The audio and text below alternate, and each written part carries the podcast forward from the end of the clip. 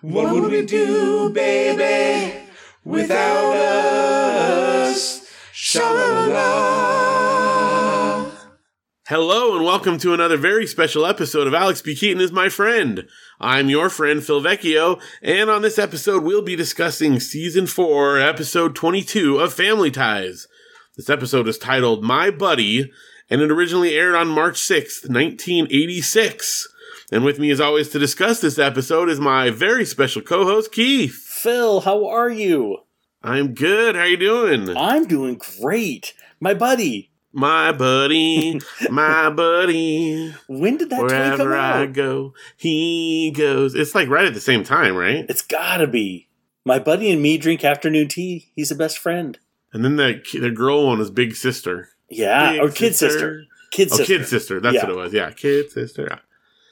Yeah, I never had that, but I sure knew the commercials. Made by Hasbro, 1985. This was definitely a reference then. Turns out on the interwebs, the first thing that comes up is is uh, who came first, Chucky or my buddy?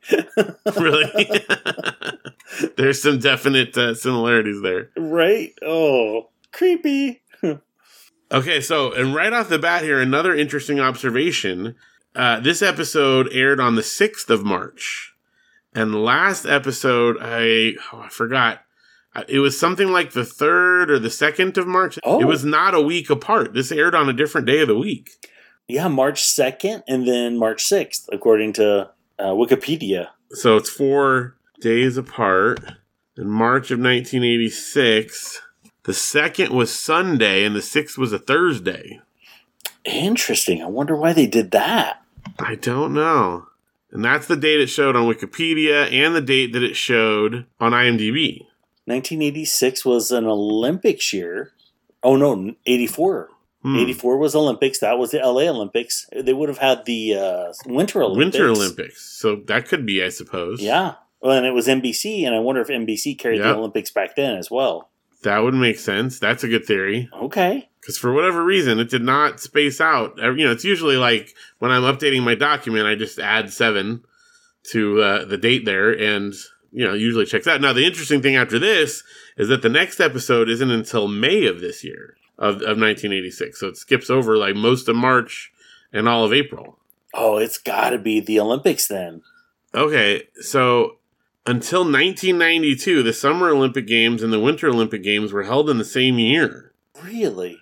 Oh, here I see that. in 1986, the International Olympics Committee, I think is what it is, decided to place the Summer Olympic Games and the Winter Olympic Games on separate four year cycles and alternating even number years.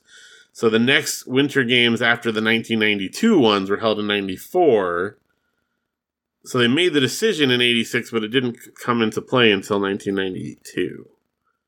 Or 1994, I guess. So I guess it wasn't that. I don't know. For whatever reason, they skipped them. Maybe like Uh, some other sporting thing.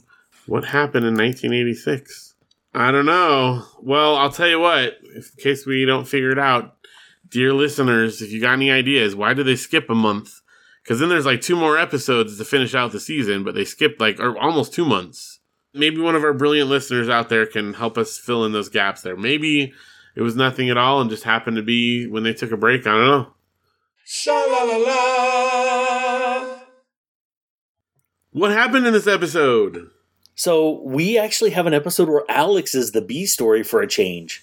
We open in the kitchen with Steven and Elise, and they're just chit chatting a little bit. And Jennifer walks in, and it feels like it's been a minute since we've had Jennifer like really be a part of the show and more than just like a one line or two line kind of thing. And we get a very Jennifer centric episode. So she comes in, she asks a question to her mom, and Steven tries to answer, and she kind of just shuns him. She just kind of looks, but then she goes right back to Elise, and so they talk for a minute, and then she walks out. And he feels bad, and he says, "Oh, you know, I feel like I'm not connecting with Jennifer anymore." And you know, Elise is like, "Oh, you know, it's just one of those things." And you know, next thing you know, Alex and Mallory come walking in, and they're arguing, and shocking, I know, but it's all because Alex got uh, pulled over for not stopping at a stop sign, and he got a ticket. And we get this whole hilarious uh, playback uh, back and forth of where Mallory really set him up to fail because you know Alex says that the cop didn't want to write him a ticket, but you know Mallory made sure that he got this ticket. She said, "Don't lie, Alex." That was the best. right? right to the cop. She's all, "Don't lie, Alex. You didn't stop." Oh, a lot of funniness happens in that whole thing. yes. When they complete their lines, they end up running after each other out of the kitchen. so, kind of funny. At one point, Alex almost knocks over the water dispenser, like the Arrowhead bottle thing. Like it's it's wobbling. Yeah, and he rammed into a wall at one point. and I was like, "Oh man, poor guy's gonna knock himself out." Commitment. Exactly, yeah. so Alex has decided though that he is gonna fight the ticket. Mallory, of course, has to say something real, you know, quippy, and then so he runs after her, and they run out. So in the meantime, Jennifer walks back in, and she's talking to Elise again, and then she ends up whispering something into her ear.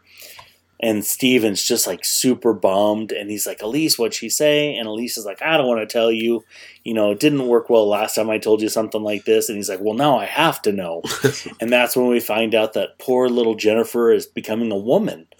And she's wearing a bra for the very first time. And she's going to meet her friend, Chucky. Hey, speaking of Chucky and my buddy, And there you go. wow. Have we heard about Chuck before? I feel like he, she's mentioned him before. So she had that other guy that she fought for one time. That was a different guy, though. Yeah, it wasn't Chucky. Who goes by Chucky? Apparently, Chuck does. Well, we and we get to meet him, so I'm sure we'll talk about him in a little bit. Yes. But uh, so Stephen uh, says, "Oh man, Elise, why did you tell me?" Well, flash forward, we find out that Steven's in the living room. Alex is talking about what happened with the ticket, and the cop didn't want to write it, but then you know Mallory made sure to give him a pen when his his pen ran out of ink, and and then Jennifer. That's when Jennifer uh, comes back in from her walk with good old Chucky. And she's going to take him upstairs. And Steven says, Oh, you don't need to take him upstairs. There's nothing upstairs. And Jennifer's like, But I want to show him upstairs. so Steven's like, Well, why don't we just go downstairs and set up the ping pong table? And Chucky goes, Oh, that sounds like fun, Mr. Keaton. He goes, Oh, that's kind of only a two person thing. So why don't you go home? so he's walking him to the door, and Jennifer stops him and stops the whole thing. nice try, Steven. Yeah. So we flash forward over to the kitchen. Steven catches Jen when she's on the phone talking to one of her friends. And she says, Oh, you know, Jennifer hangs up with her friend and says, I'll call you in a little bit. And Steven says, Oh, Jennifer, let's talk. And so they kind of stand there and, you know, idle chit chat for a second. And Jennifer's like, Okay, well, I'm going to go call my friend. And Steven's like, No, no, like, let's really, let's talk. And so they sit at the table. They have an awkward conversation. Steven tries to make a couple of jokes. And every time he makes a joke, Jennifer just stares him down. like, and it's perfect, Jennifer. Just no emotion on her face. And she's just like, did you say something? and Steven's finally like, at one point, why don't you go call your friend back? So she walks out. Alex comes in at that point because, you know, anytime Jennifer walks out, Alex has got to walk in and he's got his camera with him and he's going to go downtown and he's going to get some pictures for evidence for his day in court because he is going to fight that ticket and he is going to win. And uh, Stephen is just telling him, you know, like, you know, let let the law be the law, Alex, and you know, let justice uh, reign. And so Alex ends up walking out. Elise walks in, Jen walks in, and Jennifer is trying to talk to Elise about this Sunflower Girls group on Thursday. And Elise is like, "Oh, I'm meeting this couple. I got to get to work on their house before uh, they want to move in with us." so she's still an architect and she's still doing home design. hmm Jennifer ends up talking her into canceling the meeting. She's going to go to the uh, Sunflower Girl meeting. And so Jennifer walks out. She's happy. Well, Steven's like, wait a minute. This is a great idea. This is my way in. I'll spend time with Jennifer. I'll take her to the meeting, uh, the Sunflower Girl meeting, and you go do your meeting with the, the family and design their house. And Elise is like, oh, no, that's a terrible idea. You know, this is a girls' group and, you know, they sing songs and they have snacks. And Steven's like, well, the flyer says, you know, come one, come all. I'm all. so he talks his way into it. Flash forward to the kitchen a couple days later. Jennifer's wearing her Sunflower Girl outfit, which, by the way, at 13, she's kind of a little old for that, right? Yeah. And if you look at the group of girls in there, there is a very wide range of ages of who is in this like group together. Yeah. Yeah, because the little girl Alice that Alice uh, is, you know, beating up on Steven, she looked like she was only about eight. yeah. But then there were some other girls that were at least as old as Jennifer, if not older. Yeah, So, that's true. I don't know what. I guess it's their answer to the uh, Girl Scouts, and they couldn't say Girl Scouts. yeah, for sure. Sunflower girls. They had to be Sunflower Girls. So Jennifer is commiserating with uh, Mallory in the kitchen, and Mallory's like, "Hey, you know what? You got to go through it." And she's like, "Oh, did Dad ever go with you to a Sunflower Girl meeting?" And Mallory says, "No, worse. He went on a date with me. my date sat on one side, and he sat on the other. And when my date put his arm around me, Dad put his arm around me, and they ended up holding hands." uh, so they end up going. Alex walks in. He's ready for his day in court. He's excited. Jennifer sees Alex and says, Alex, you know, you got to help me. And he's like, hey, you know, time is money and, you know, you can get dad to pay you to hang out with you. You know, five bucks to go for a walk in the park, eight bucks for a, a basketball game. You know, really, you can be making money on this deal. and Jennifer just deadpan is like, hey, thanks for the, the word of advice. That's super helpful. Didn't work. She ends up going to the Sunflower Girl meeting with her dad he's a little bit uh, awkward, obviously, in the meeting. And of course, the topic that they're going to talk about after they sing songs is sex and how a girl's body blossoms and a boy's body bursts. bursts into manhood, Oh, already very awkward. right? And the leader was the lady from Christmas Vacation. Yes. Oh, I can't wait till we talk about that. That was so funny. I told Heidi, "Go, hey, look!" And Heidi goes, "Oh my gosh, what's her name?" I'm like, "I don't know, but it's you know." Don't uh, worry, I've got Randy you covered Quaid's on wife. that. I knew you would. So that was pretty exciting. So Steven's kind of uncomfortable in the whole thing, and of course, little Alice at that point jumps in and says, "You know, all, boys only care about one thing, right, Mister Keaton?" And uh, Steven kind of, you know, hems and haws and tries to deflect, and Alice won't let up. And so pretty soon, Steven's like, "Oh, I remember this girl's body." And Jennifer, of course, stops him right there and says, Hey, you either got to go or I'm going to leave because this is too much. This isn't the place. So Steven leaves. He goes home. He sees Elise and he just, you know, he's berating himself and he's just sad because he wants to be part of Jennifer's life and he doesn't feel like there's any place for him. And, and Elise is like, you know what? You know, she'll come back. It just might take time. You know, it might take seven years. And, and Steven's like, oh man, I don't know if I'm going to make it seven years. Well, Jennifer ends up walking in, and so Elise just you know takes her her cue and walks out, and so Jennifer and Steven talk, and and she says, "Dad, you know I'm not a little girl anymore. You got to give me my space, and you got you got to let me grow." And you know he's like, "Well, things will never be like the old days anymore, huh?" And she said, "No."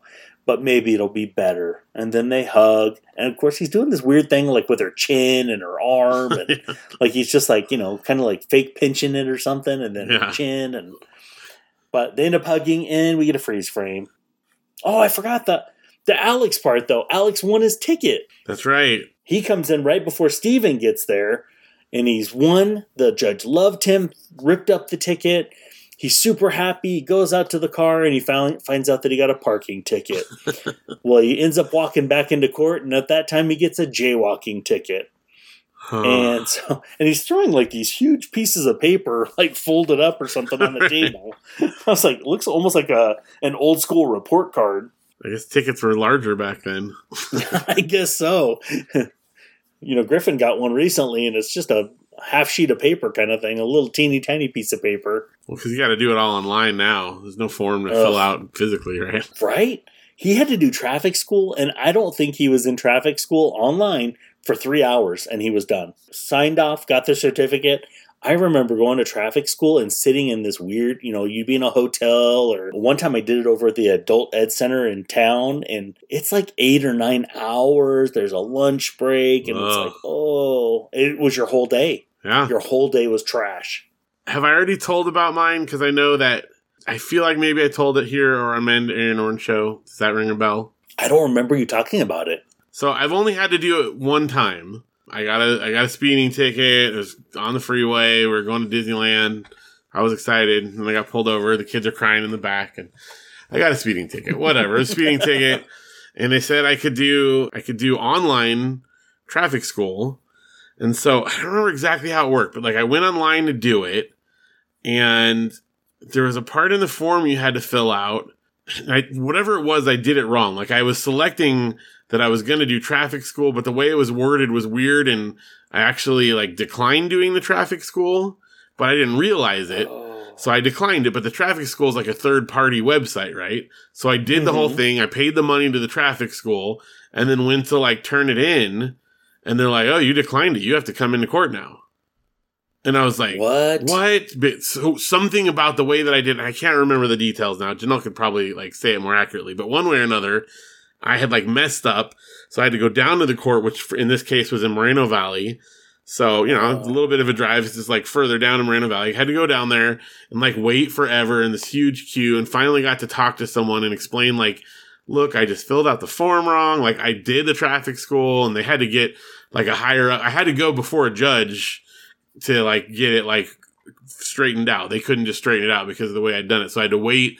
And it was like really briefly just to go before the judge. And they're like, yeah, okay, we got it. We'll figure it out. And they fixed it. I still had to pay the fee again though, because I- so like the Oh, fee was like more expensive because I'd already paid for the other thing, but I messed it up. But they got it all straightened out. But I had to go down there twice too because I forgot this. The first time I went down there, I waited and waited in line, and like they were so backed up, I never got called, even though I was there. You know, because it's like after school, right? So I don't know. I was there like an hour and a half before they closed, but they never got to me. So I had to go back again during the middle of the Oh, day. Gosh. Nightmare. And then just wait for hours and hours. horrible. And I thought it was going to be so easy. Oh, I got it done online. Ha ha ha. Oh no, that's where I was wrong. Well, now it's much easier because you know Griffin paid his ticket online and selected the traffic school, and then we waited. And I was like, "Oh my gosh, are you like, are they going to send you the traffic school stuff or what?" And it came after like a couple of weeks after he paid the ticket, and it just said, "Look, you know, here's all your traffic schools. You can do the online or you can do a in person one. You choose." And then just do it, you know, with like a little bit of time before the end date, Right. and that way they'll file the paperwork through DMV. DMV notifies the court, and then you're good to go. So I hope that's the way it works. I, I hope he, so. He did traffic school. I'm just bad at filling out forms, is what I think. I don't think that I Oh. did whatever it was. I did it wrong. so don't speed, kids. yeah, don't. It's not worth it. Well, I feel for Alex in this scenario. Yeah, because I wonder what the well, I'm sure the running a stop sign was probably more expensive than a parking ticket and a jaywalking ticket. Yeah, because it's not a moving violation. Because I've gotten a few parking tickets in my day. I mean, they're not great, but it's definitely cheaper. I got one at Lake Perris one time because we got there before they had opened the park. So you were just supposed to put money in an envelope Right. and then put your license plate on it and throw it in this thing. Well, I didn't know, so I didn't do it. and yeah, that ticket was like $150. I think it was only like $30 or something just to park To there. go, right. Would have been cheaper. Yeah. I had a run for a while where every time I would go out to LA, I got a parking ticket because their parking stuff is dumb there. Like anywhere you go, the signs are confusing. You don't know where you can park. You don't know what's what. And the worst one was I got a ticket for parking on the street. I double checked because I'd already gotten a ticket for you know other things before, like I was in a permit zone during the wrong hours or whatever. So I made sure all the signs around, everything was good. Found like this little hill near where the place we were going and parked on there. Came back to the car, got a ticket, not for being in the wrong place, but because I didn't have my wheels turned against the curb when I parked. Shut up. And the ironic part is that when I took my driver's test when I turned 16, I got a near perfect score. I just got dinged a couple of points because I didn't turn the wheel against the curb. And I was like, well, that's dumb. When am I ever going to need to know that? And then I got a ticket and I'm like, dang you. Curse you, DMV. I could see that driver instructor now laughing over his clipboard. Oh, gosh. anyway, I didn't even think they make you do that anymore. no, I felt like it was like the 1950s or something. Right? It wasn't even You that steep of a hill. three point turn anymore. I mean, Parallel parking. you don't parallel park anymore. I didn't have to parallel park. I had to. And Janelle had to, but I didn't have to. Yeah, which is a good thing because I might have taken a few more times to pass. Maybe in Big Bear though they don't have parallel parking, and so they're like, ah, it's fine. well, but I had to take it. They don't have a DMV in Big Bear, so I had to go down to uh, Victorville, down in the desert. Oh, That's where yeah, we don't have uh, services like that up in the mountains. yeah. I didn't even think of that. They don't now either, do they? No, still not. And there's a really good room escape up there. I heard. Oh, really? Maybe we should tell our listeners what we're talking about. So if they ever want to do a room escape in Big Bear, they will know what to If you're in Southern California, in uh, Big Bear, Southern California, Mountain Room Escapes, and our listeners might even recognize it because if you go to our actual website, it redirects to like Mountain Room Escapes dot Alex P. Keaton is my friend, something like that, because they uh, help us with our hosting, and my brother and I can never figure out how to not have it say Mountain Room Escapes on it. And I was like, I don't know, it doesn't really matter. Like, no one's coming to our site and going, "Oh, what is this?" You know, like What's this mountain room escapes? most thing? people are going to listen on another platform anyway, so I don't care. We, I'm done. Let's go play a game or something. Yeah, exactly. It's a great room escape. I don't know for sure. Like, I think maybe we set up a discount code at some point, but I know for sure that Mandarian, which is my other show, if you use code Mandarian, you get like a discount on booking up there. So Oh, nice. if you tell them Alex P. Keaton is my friend, someone will probably direct you like to get a discount, but it depends on who you talk to, you know. so I'm on our website and it doesn't say mountain room escapes. It doesn't. It's in the like in No. the address bar at the top. No, it just says Alex P. Keaton is my friend.com. Oh, that's good.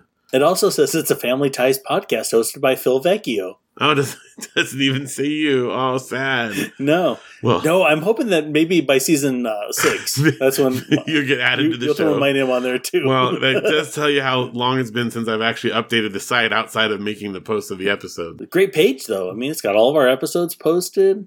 Players, you can listen at work, you know, and we're safe for work. That's right. Although this episode toes the line there. This one did get a little steamy there. Yeah, it did. With uh, blossoming women's bodies and Yeah. uh, Bursting men. oh, the uh, imagery was too much. Yes. Too much, I tell you. Well, also, I mean, okay, so outside of like Steven being in that scene, like, you know, awkward and I can't believe you're here, Dad, you're embarrassing me. If I was a father, I would be like, okay, I'm looking around, there's a wide range of girls from like very young to way too old, and then this like random lady is like having like a sex talk with them, and I'd be like, did you get the parents' permission for this? This feels this doesn't feel right. Odd. Right? Yeah. Now, I can't imagine that they're all going to sit around talking about that kind of stuff. And, you know, you younger girls learn from the older. Yeah. girls. Oh, yeah. like, Wait Like, a minute. No, that's that's not right. That's not right at all. No. How about, hey, older girls, let, we're going to meet at a separate time and only talk about that Yeah. if we have to in the first place. Yeah, because when they ask the one girl, like, tell us about your date, and she starts going on, like, girls, listen in. And I'm like, oh my gosh, like, again, if I was was there as a dad, I'd be like, okay, this is not this is not right. You know, this needs to stop No. here. we got to go. Redirect here. Here's a different time, I guess. But wow. Yeah, I'm not sure it was a different enough time. No. I think it was just a foil for the show. if they had all been like Jennifer's age, it might have felt different. But because they had all the like real young ones in there, it was, ugh, it was hard. It was hard to watch. Yeah. Yeah, super awkward. So I don't blame Steven. It would have been weird to be in that scenario. yeah, absolutely. Now, if I was him, I probably would have shut up a lot sooner than he did. But you know, we're not all and I don't think I would have said oh, she had such a, a great body or something. I was all gross. Dude, Up until this point, I was on your side, Steven, but you just like you made it weird. Yeah. Uh, Well, and then he even had a, a point. Like right at the very end, Jennifer's like, "So if I would have went and played basketball with you, we wouldn't have gone through this." And he's all, "Well, hold on." I'm like, "No, that's hundred percent what would have happened. that's absolutely he wouldn't right. have done any of this other nonsense." She would just he she wouldn't like give him the time of day, so he like wrestled his way in there, and it was he could have been and more it was mature. all to her detriment. Yeah, Jennifer's kind of being a brat. Yeah, she was a brat. Sha la la la. I can tell you all about the guest stars from this episode. Oh yes, please tell us about the guest stars. Oh, I love this part. Well, we had quite a few uh, guest stars that were credited, five in fact. So we'll Oh wow. We'll go through them. But up front, the first one, of course, that you recognize, Mrs. Carpenter, who was the Sunflower Girl uh, troop leader, or whatever you call it, played by Miriam Flynn, Oh, who you okay. correctly identified as Aunt Catherine Yes. from not just Christmas Vacation, but the original Vacation.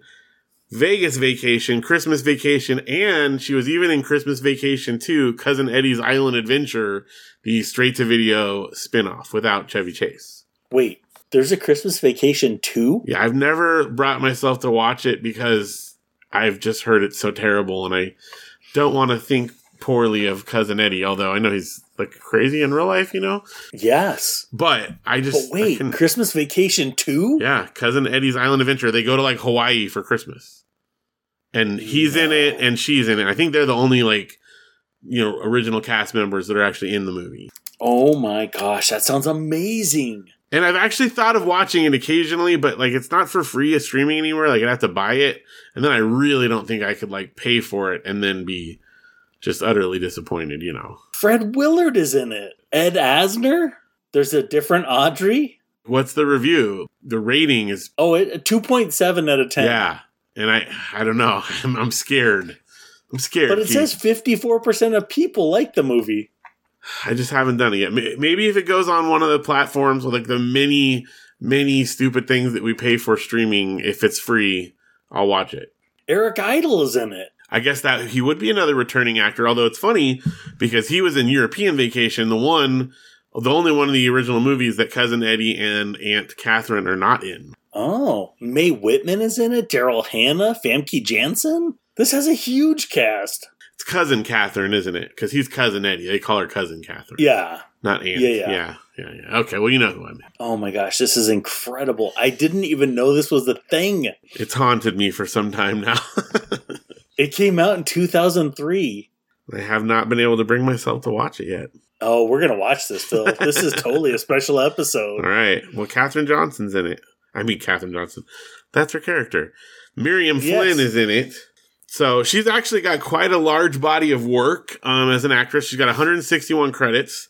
The vacation movies are the most important thing, but a few other highlights. She did do um, an episode of Curb Your Enthusiasm, which is cool. Oh, She's done uh, pretty extensive voice work. She's got a lot of voice work she's done, including this is pretty funny.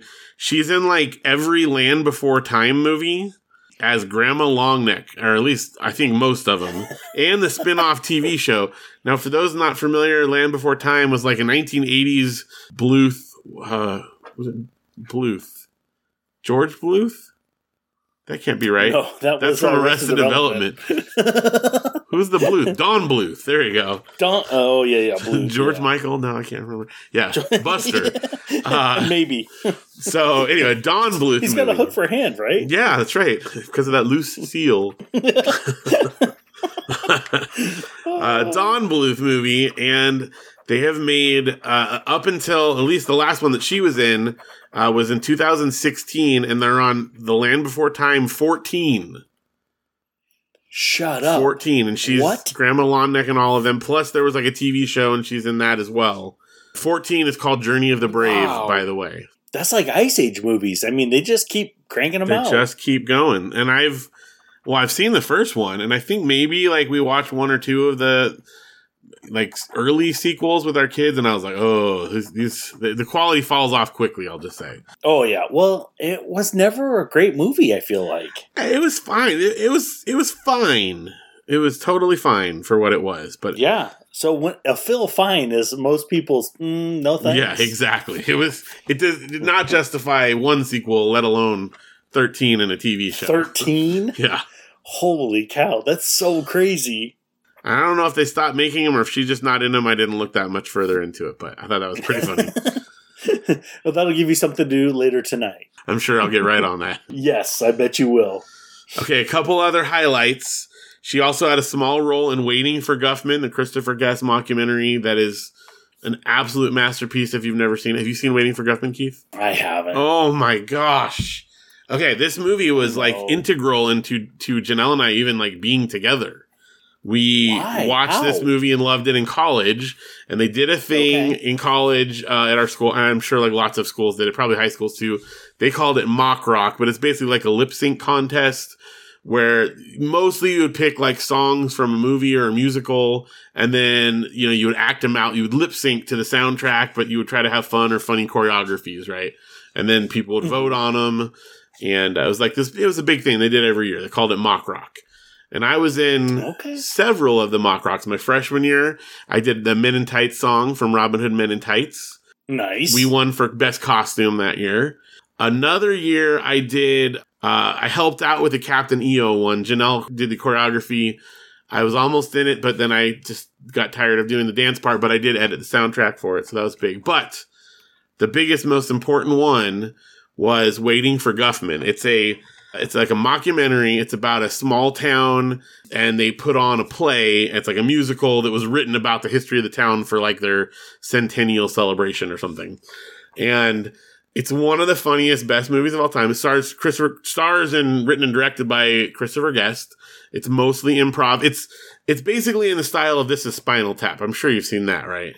I have actually seen Okay. that one. Yes. So it's like that kind of thing where it's sort of like improvised and just like hilarious. And Christopher Guest, a lot, all the people, I think all of them from that are in Guffman. I'm not sure about Harry Shearer. He was in some of the later ones. But anyway, a lot of, a lot of the same actors, same kind of style. And so it's about them putting on this musical. And so throughout the movie, you see like snippets of this musical and it's like terrible. You know, it's small town, really bad actors. And the whole thing is that uh, waiting for Guffman, they um, are under the impression that a guy is coming from Broadway to see their play and maybe like have them do a production of it on Broadway, which is, you know, laughable, of course, but that's kind of the whole premise. And so for this thing, it, it's a pretty like under the radar movie for, you know, most people, I suppose. So we did for Mock Rock all the songs from this in kind of a montage and Janelle and I are in it together. And I would say probably 90% of the people in the room had no idea like what we were doing. They'd never seen the movie or whatever. probably about 10% said we were like total geniuses. We didn't win any prizes at all because like, and there was only like, I think we are like the only group that didn't win a prize because nobody knew what we're doing.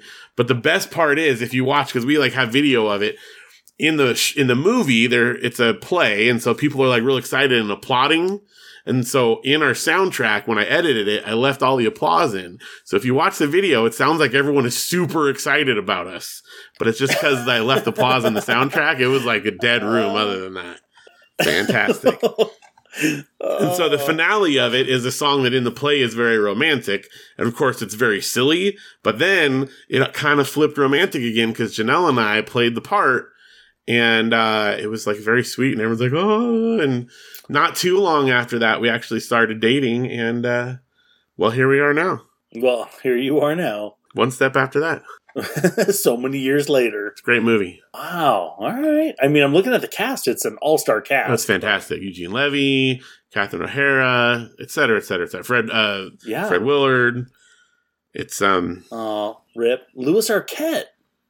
Yeah. Oh, I'm telling you, it's. You, have you not seen like Best in Show either, or Mighty Wind? no. Oh, Keith. I know I say you got to watch all these things, but you've got to watch this. It's phenomenal. I think I need about four years just to sit down and watch things. I mean, I have a pretty good list for you if you want. I'll just I'll print it up. just take some Right. time off work. Just get caught up. Let me know when you're done. yeah, I'll just go from one to another. That's good. I'll throw Christmas Vacation 2 in the mix. Well, that was a big sidetrack for all that, but Guffman is is fantastic. One of my one of my favorites. Yeah, that's looks good. Lots of other stuff. I won't go into too much more, but she did other TV shows, Silver Spoons, Webster, Cheers, Riptide. She did voice acting for The Tick. She was in the movie Babe. All, all kinds of stuff, tons and tons of things. But she also was in Mr. Mom and National Lampoon's Vacation in the same year, 1983. I mean, that's that's like a stellar, Wow. a stellar Yeah, year for her. That's like a highlight year. So this was three years after that. She'd already done uh, the first vacation and Mr. Mom, and now she's on Family Ties. So you can see, but sadly, this is the only appearance of Mrs. Carpenter. Oh, Maybe not so sadly, since uh, whew, I don't know if I can handle another scene with the with the Sunshine Girl or Sunflower Girls. what a group. What a group! Cool outfit, though. I liked when Jennifer walked home, walked in the door, and she's wearing like a full trench coat. Yeah, with the yellow hat. yeah. Pretty great. All right, well, I'll go through the other ones quick, and they're a lot faster here. Uh, Chuck, this was Jennifer's friend guy that we met briefly, uh, played by Dion Rotman. He's an actor who only has four credits to his name, so Oh, I'm just wow. going to read them all. Uh, this was his first role as Chuck in Family Ties, the one and only appearance in Family Ties, so he's not a long term romantic uh, prospect for Jennifer. Oh, that's good. He seemed a little uh, goofy. He is, he is funny, but I don't know if he's right for Jennifer. I'm not ready for that yet. No. Then he was in an episode of Our House uh, with what's his name? Grady's Oats. Wilford Brimley, that his show.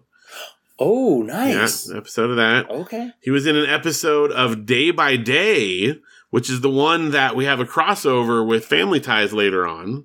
Oh, okay. Although it's not the one that they cross over with, and it's not the same character. So, oh, okay. not to Well, get your hopes up. I looked because I'm like, oh, what? But it's not the right one.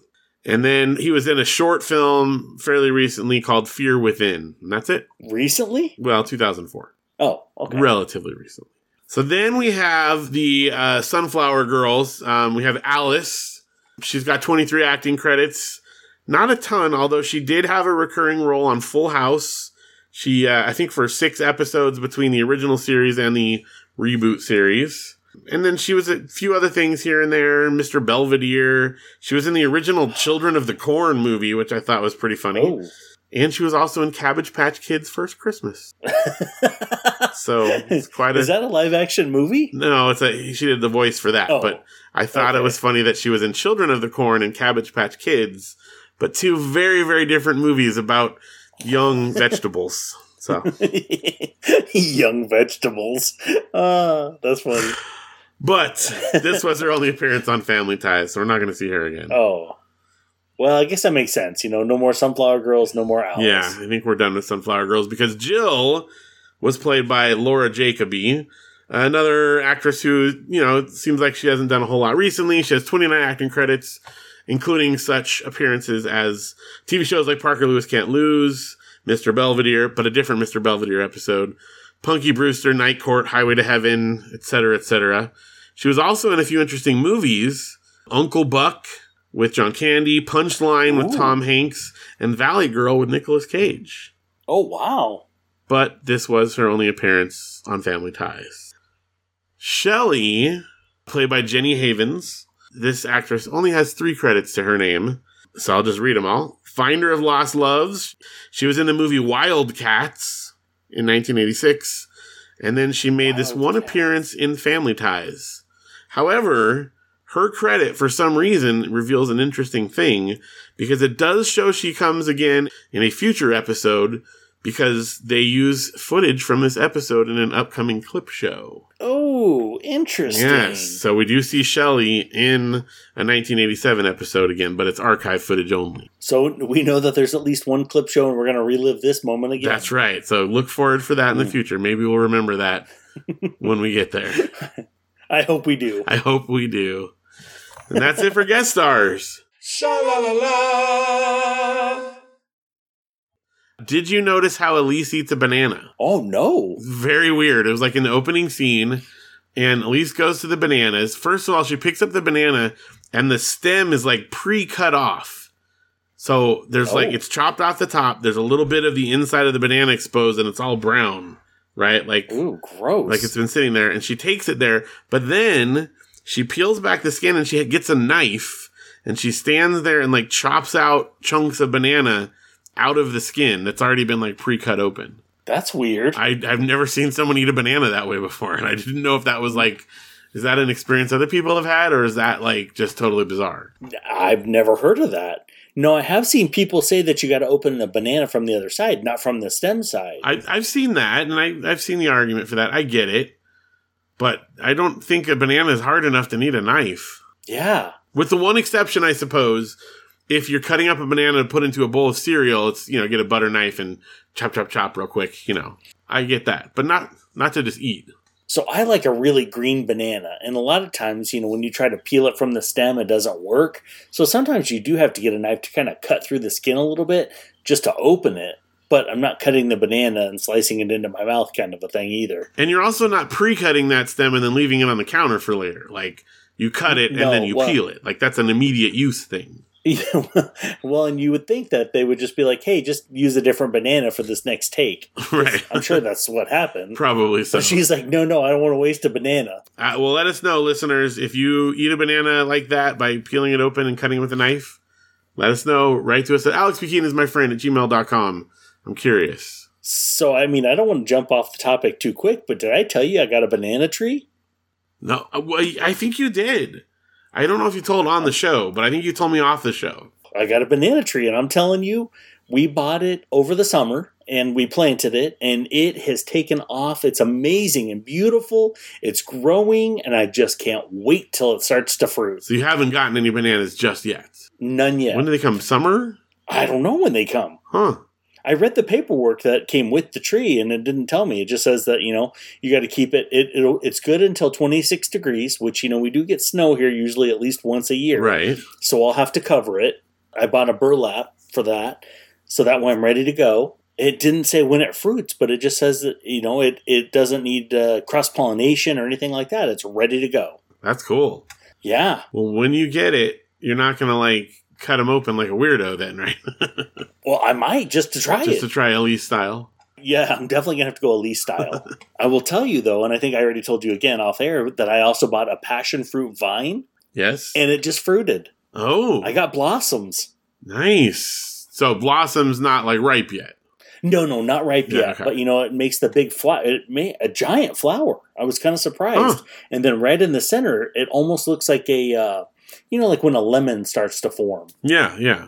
I'm pretty pumped. I don't know. We're gonna see what happens. We exciting. keep watching it. Me and Tessa go out every day and look. Speaking of fruit, there's a lot of orange juice in this episode. Like everyone's Oh drinking gosh. orange juice. There's orange juice on the counter. And most upsettingly, when Elise is working over there on her blueprints, she's got a filled to the top glass of orange juice sitting right there by all of her like original documents that she's working on. right? I'm like that, you know, it's bad enough like by a computer or something, but if that spills over those blueprints, she's starting over and there's no like undo, there's no like save file or cloud that you can download that from. It's done. No, yeah, you're starting over, just like you said. And it's just a big open glass of orange juice sitting there right by it. And did you see that weird plastic thing that had all, all like the circles and the ovals and everything? And she kept flipping the thing around. And Yeah, that's uh what do you call it? Not a compass. A compass, right? No. well, compass is the one that you use. Like it's got the pencil on one end, and Right, but a lot of I mean like when I was in geometry, we had that same thing for circles cuz it helps you to draw arcs. I didn't do super well in geometry, so Probably because you didn't have the thing with the little circles. Like you had that, you would have Well. done great. apparently I didn't have a compass either because I know what they are, but I don't think I ever owned one. It's not the right. It's not the right. A pro. Uh, what's it called? protractor. Protractor. That's the word. That's what I'm thinking. Compass is the one. Yeah, Ah. with the pencil that you spin. I was getting them mixed up. yeah, so the protractor's like the little rainbow one. Right, but like I had one that has like half of it has the rainbow shape thing, and then the other half has like circles. And then I also had like the triangle shaped ones. You could get like right angles and 45 degree angles and stuff like that. And all I know is that circle gets the square when you play Hollywood squares. That is true. Unless Gilbert Gottfried is there, and then you're, you're out of luck. I always would take Bruce Vilanch. That's a deep cut there. yeah. Uh, see if anybody uh, writes in about that one. yeah. Bruce Vilanch. Oh, he's funny. Okay, and then one more beverage related thing that I noticed in this episode. Did you see the thing where Mallory had like this tiny glass bottle of like, I don't know, bubbly water, maybe like a Perrier or something, and she was pouring it into a glass that was like way bigger than the bottle that she was drinking it out of? No, I didn't notice. Oh my gosh. I took so many notes this episode, though. Like, I took too many notes. Everything I wrote down, I'm like, oh my gosh, that's hilarious. There's so Write much it down. good. Oh my gosh, this is funny. I. Ah. Well, I love just seeing what the actors are doing in the background when stuff is happening, and I, it was just so funny because again, it's, I mean, it was probably like, it was like half the size of like a New York seltzer, and then she had a big old kitchen glass, and she poured it out of this tiny little bottle into the kitchen glass to drink. For like, she could have done the whole When- thing why in like don't one you just drink it out of the bottle? Exactly. Yeah. I don't know, just to give her something to do, I guess. She's all, what's my motivation? You're pouring. You're pouring the water. Sha la la la. Any other stuff that you uh, noticed or wanted to mention here? the whole thing with Alex and the ticket and Mallory just selling him down the river every chance she got. You know, she gave the cop a pen. Then, you know, she told Alex, don't lie. And, you know, Alex at one point's talking about the cop and he's like, I don't know how he would have seen me with his very thick glasses. And, you know, he didn't want to write me a ticket, and, but Mallory wouldn't let it go. And, Stephen, you know, when he's just talking about the kids and he's like, oh, you know, Mallory was shopping by herself by the time she was six months old. And and he's like, you know, Alex, well, you can only get so close to Alex in a non financial relationship. oh, And then he was talking about, you know, Steven talking about Jennifer, and you know, they said, "Oh, you know, she was my buddy, and she would call me her buddy." And pretty soon, we forgot who was whose buddy. And I was like, "Oh my gosh!" Uh, Uh, Alex's briefcase when it says "I love judges" on the side of it. yeah, and I love the fact that he like took pictures of the stop sign to prove something. But what what could he prove with a picture of a stop sign about how he stopped there? That there was one there. Yeah. I think that's about the only proof you'd get. That's it, right? It doesn't show anything. doesn't show if you stopped there or not.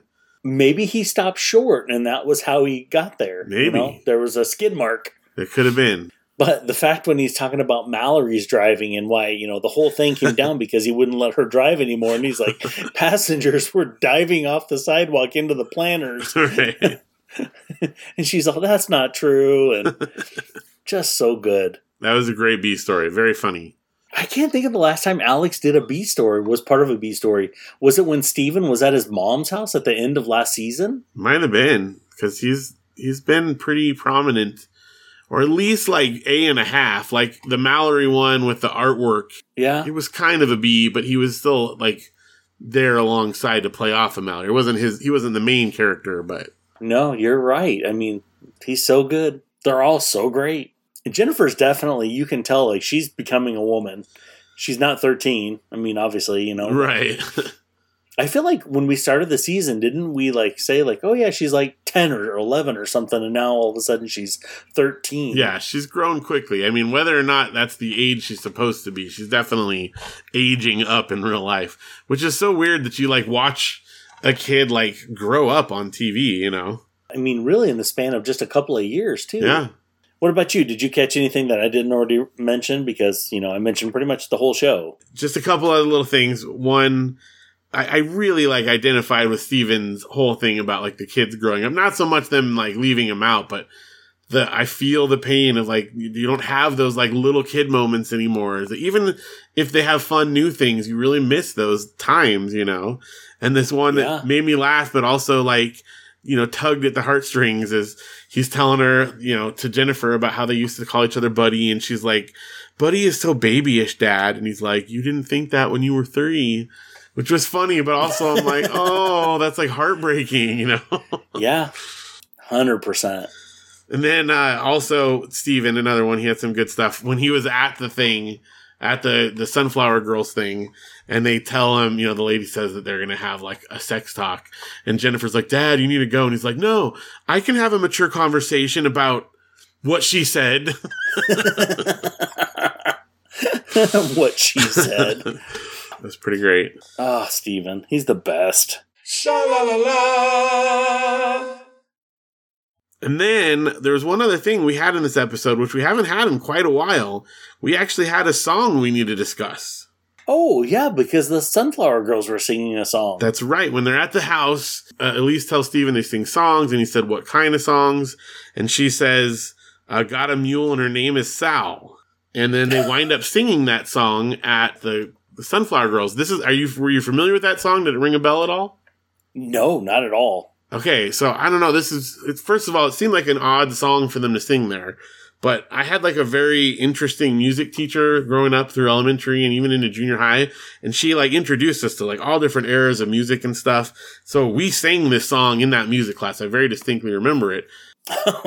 The song is actually called Low Bridge Everybody Down, although some people refer it to Mule Name Sal or other things, but the official title is Low Bridge Everybody Down. It was written in 1913 by Thomas S. Allen. Actually, it was published in 1913 and was recorded in 1912 originally. But it was most famously re recorded probably by Pete Seeger, which is probably, you know, who they would have been familiar with singing it.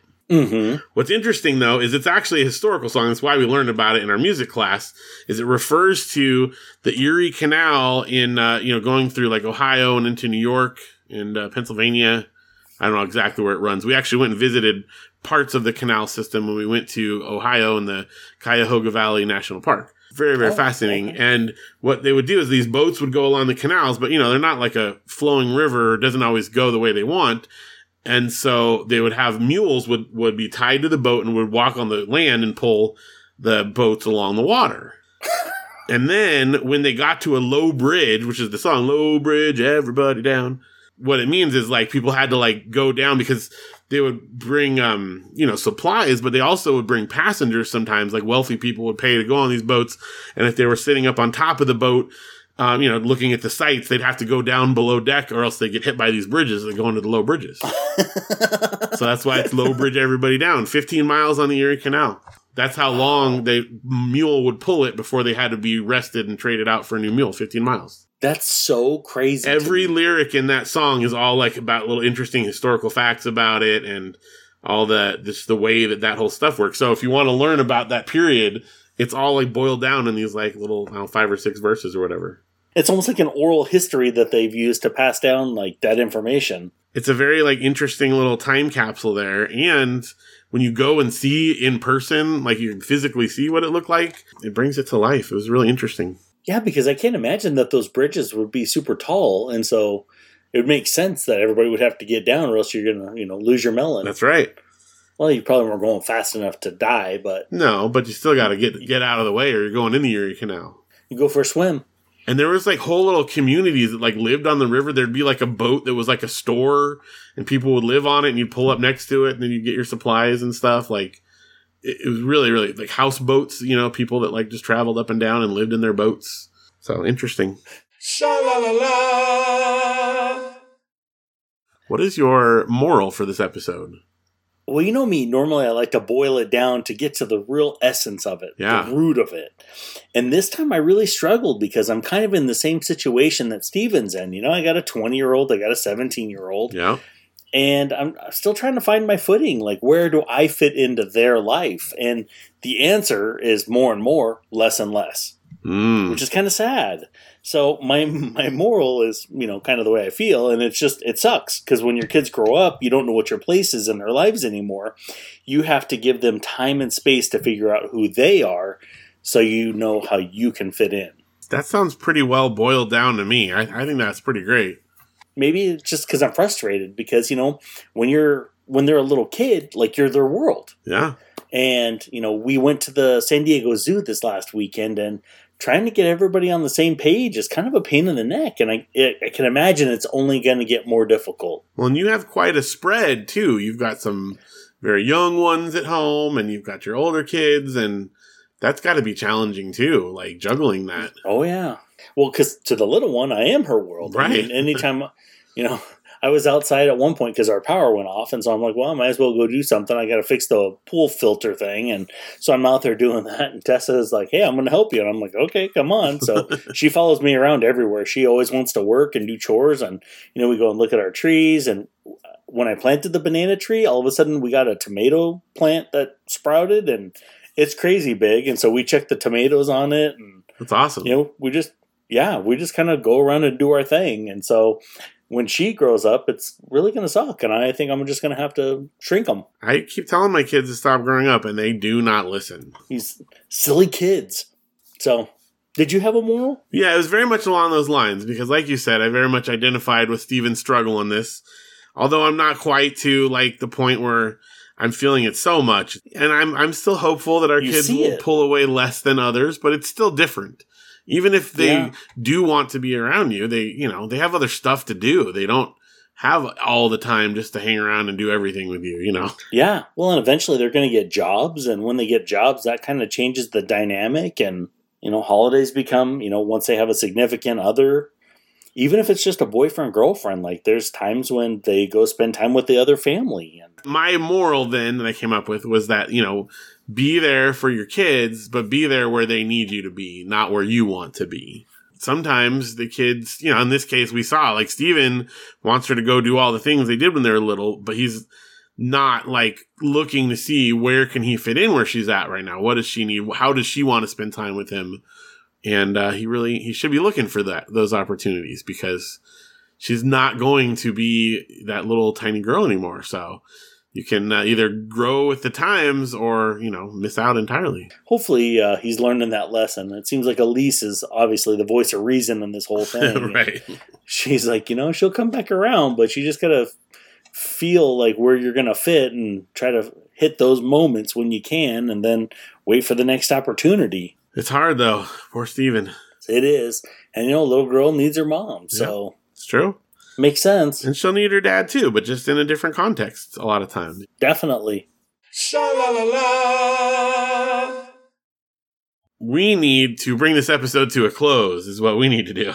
Well, Keith, if someone wanted to get in hold of us, give us their comments or questions or whatever, where would they do that? They should find us on Facebook on Alex P. Keaton is my friend at Facebook. That's a good idea. They should also, since they're there, join our group. A friend of Alex P. Keaton is my friend, and they can make comments. They can talk to other listeners. Other, you know, they can interact with us. I've been doing a lot better on Facebook now that I see whenever anybody does anything. Yeah. You got your pictures there from your trip, all kinds of stuff. And I just got a notification. Apparently, Heidi's posting photos now. So Nice. you know, our anniversary is actually tomorrow, the real day of it, and so we're kind of, uh, you know, she's she's posting videos and pictures and all kinds of stuff now. well, happy anniversary, actual anniversary. Remind everyone how many years are we talking again? 25. Woo. 25 That's years. awesome. So you're, you guys are coming up, right? I mean, We're coming up on 20. You said- March will be 20. yeah, I was just going to say 20. Okay. yeah. Time flies. I know. It's crazy. And when I look back, I'm like, how has it been 25 years already? But if listeners don't want to go on Facebook, maybe they don't have social media, they don't want any part of that, they can always email us at alexpkeatonismyfriend at gmail.com. That would be fantastic. We would love to know what your favorite tangent is. We would. We would. There's always plenty of them, I can tell you. Oh, yeah. Well, Keith, thanks again for uh, recording tonight. It's been a lot of fun. Yes, always. Thank you so much. Thank you, dear listeners, for joining us. We appreciate you as always. And we will see you again next time on another very special episode of Alex P. Keaton is my friend. What would we do, baby, without us? What would we do, baby, without us? And there ain't no nothing we can love each other through. And what would we do, baby, without us?